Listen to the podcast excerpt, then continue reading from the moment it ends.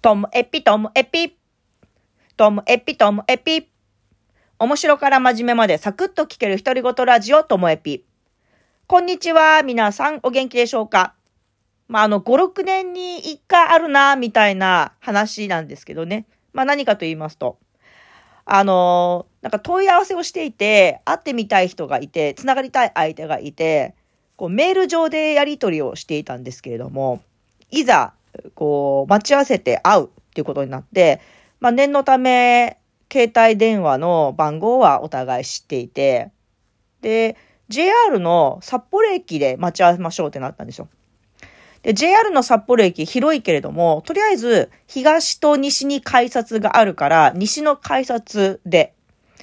で、西の改札にはミスタードーナツがすぐ横にあるので、あ、じゃあミスドの前で待ってれば会えるだろうと。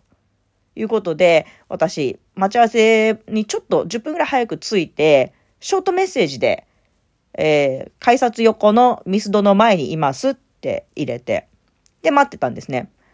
で、相手の方は、私は、あの、シニア層の方 ?60 代か70代の方だろうなって、男性だなと思ってたんですよ。下の名前を見る限りね。そういう人を想定してきてて。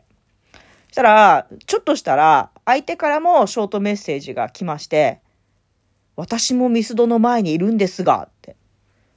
で、相手の方がこう、後からミスドに来てますからね。最初からミスドって待ち合わせてなくて、西改札口って言って、私がミスドに立ったからミスドにいますって。だから、相手は、私が見えてるはずなんですよ。相手の方が後から来て。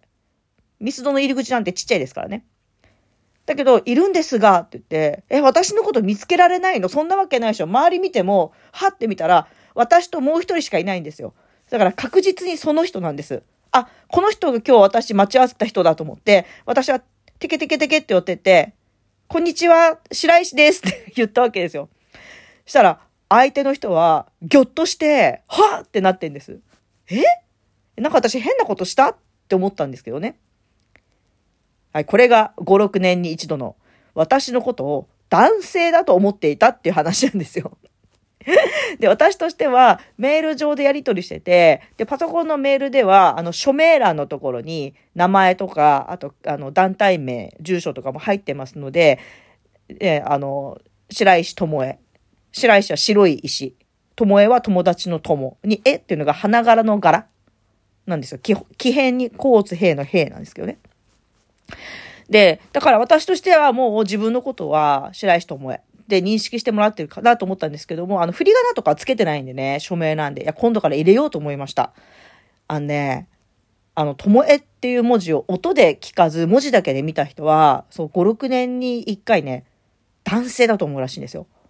で、聞いてみると、男性で、じゃあ、なんて名前だと思ってんの？って話なんですけど、幽閉って読むと思ったって。あ、この柄、えっていうのを、兵って読んだんだと。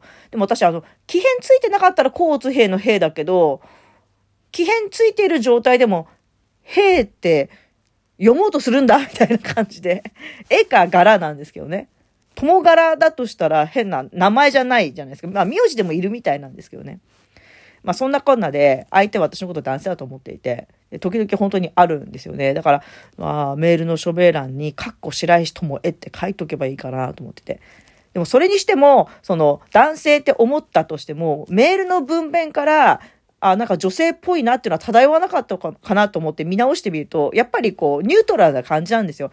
私、そうなんですよね、この、ビジネス上のメールって、あの、ニュートラルな感じだし、割とカチッてしてるんですよね。だからまあ、性別間違えられないにしても、あの、会ったことない方とやりとりしていたら、なんか、もっと真面目な人とか、もっと年上な人想像しましたとかって言われることも多くって、硬いんでしょうね。でも会うと全然違うからギャップがあるって言われたんですよ。そのギャップが、そのいわゆるこのモテるギャップ、なんか意外と可愛いとこあるねとか、意外とこうおっちょこちょいだねみたいな感じのギャップモテみたいなのとはまたちょっと違うんでしょうね。硬いと思ったら、なんか面白い人だったみたいな。でも、まあ、これも損ではないですよね。会うと良さが伝わるわけですから。逆に言うと会わないと硬いままって思われてるってことなんですよね。だからやっぱ会うって大事だなって思いました。